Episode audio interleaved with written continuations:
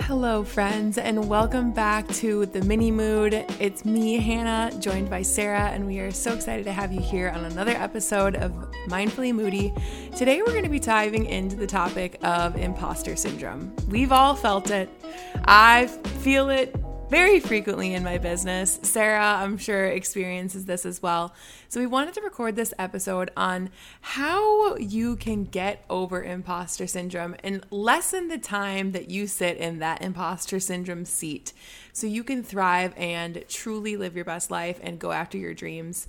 Um, for me, I was actually currently experiencing this last week in my business. I have started to put a little bit more um, pressure on myself in terms of pushing myself outside of my comfort zone, doing things that make me uncomfortable in my business.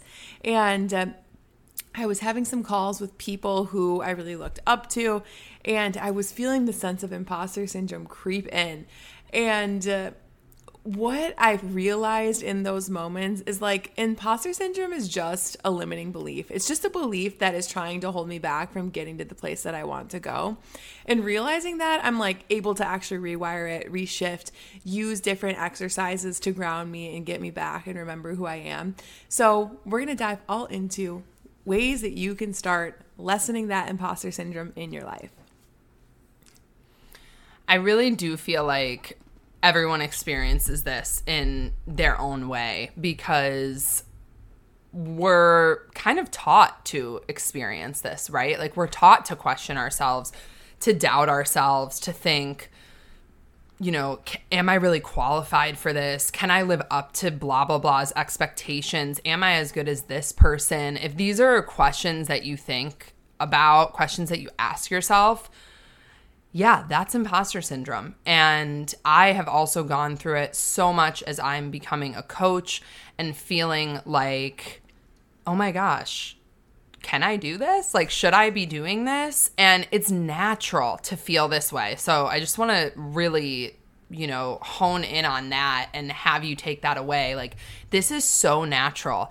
I am sure that many CEOs that are running Fortune 500 companies have imposter syndrome. Like, this is not something that, you know, just us regular people deal with. So, I think for me, one of the first ways, because, you know, we're all about getting to the root of the issue here. And for me on my journey, like understanding the reason for things has been so much of what has propelled me forward.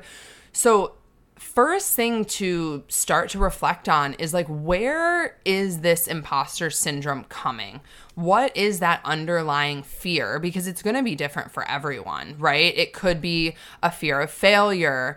Um, it could be a fear of other people's ex- not reaching other people's expectations or you know not getting the external validation that you desire. So, getting to like, what is that fear and how can you get to that is really a lot of self inquiry, self discovery.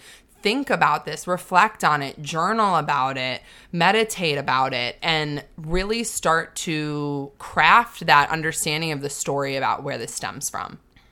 Yes, so good. Um, after you start to understand that story, uh, I would I would say like pay attention to when this imposter syndrome starts to come up.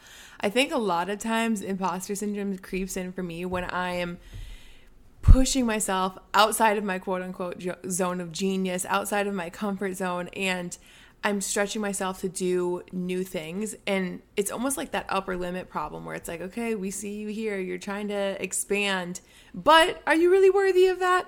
So I think pay attention to when the time is when that imposter syndrome shows up and do it and keep doing it and keep challenging yourself because the one way to chip away at that imposter syndrome is to continue to take action and continue to to prove to yourself that it is possible that you're doing the thing that you're doing.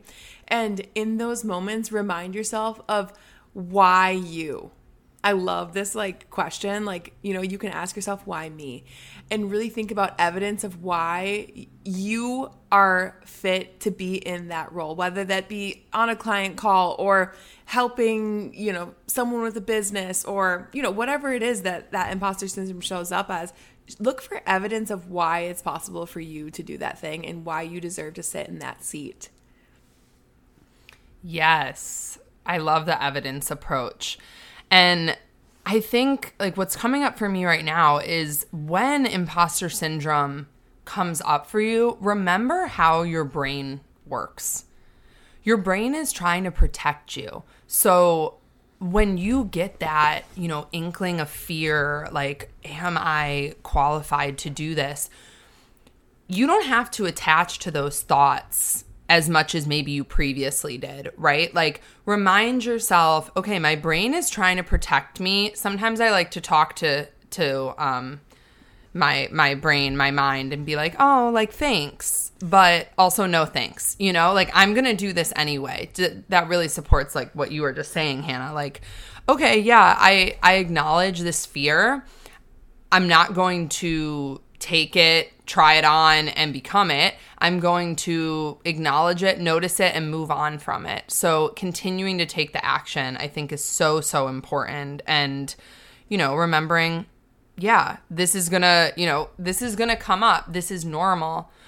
Um, I also think that talking to people that are supportive in your circle about this is one of the ways that has helped me the most get over imposter syndrome. Because like we're saying everyone experiences this. Other people are going to relate to this. So ask people to hold space for you. It could be a friend a parent a partner whatever and share some of these fears with them. Because sometimes when you externalize something like oh, I don't feel like I'm qualified to be a life coach. And then you start to like say like why and when you say things out loud, things just click differently. Like, wait, what? Hmm. Do I actually believe that? It's a really good way to kind of question what you're thinking internally. Hmm. Yes. I love that aspect of leaning on your community for support. I was feeling this literally just last week and I'm currently taking a mastermind. I'm in a mastermind and I just wrote in like the mastermind group like, "Hey, like I'm feeling this. I'm feeling a sense of imposter syndrome." And like just the support that I got really pulled me back out in remembering like actually who I am and like what I'm doing and why I'm capable. And uh, some practices that like people recommended in the mastermind was like a lot of to do with grounding. Like when you're feeling this sense of anxiety, anxiousness, like not enoughness, like it's always great to go back to a grounding exercise just to calm the nerves, calm the body. So for me that looks like like breathing, doing like a little a short round of breath work, legs up on the wall, like focusing on a dot and like putting all my attention to there. Um if you can like pick one point on the wall and just stare at it. It's actually like a technique, an NLP technique, um, but it kind of gets you focused like out of your brain and like onto one point. Um, but also like just taking care of myself can get me out of that space of like the ruminating thoughts kind of thing. Like I noticed I didn't eat breakfast, I didn't get ready for the day, I didn't do my hair, and so I did all these things, a combination of these things. I tidied up my house and then it was time for the call that I was like feeling imposter syndrome about. And I felt great.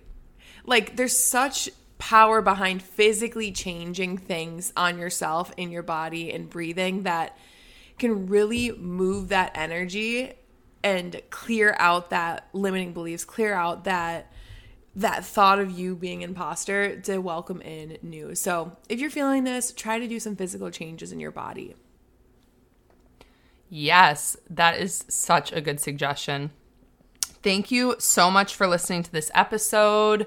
We hope that you take some of these exercises, actions, and go into your weekend feeling confident about who you are, what skills you have, what knowledge you have, because there is no one that has the set of skills and same knowledge that you have. So, sending you so much love, and we'll be back with you soon.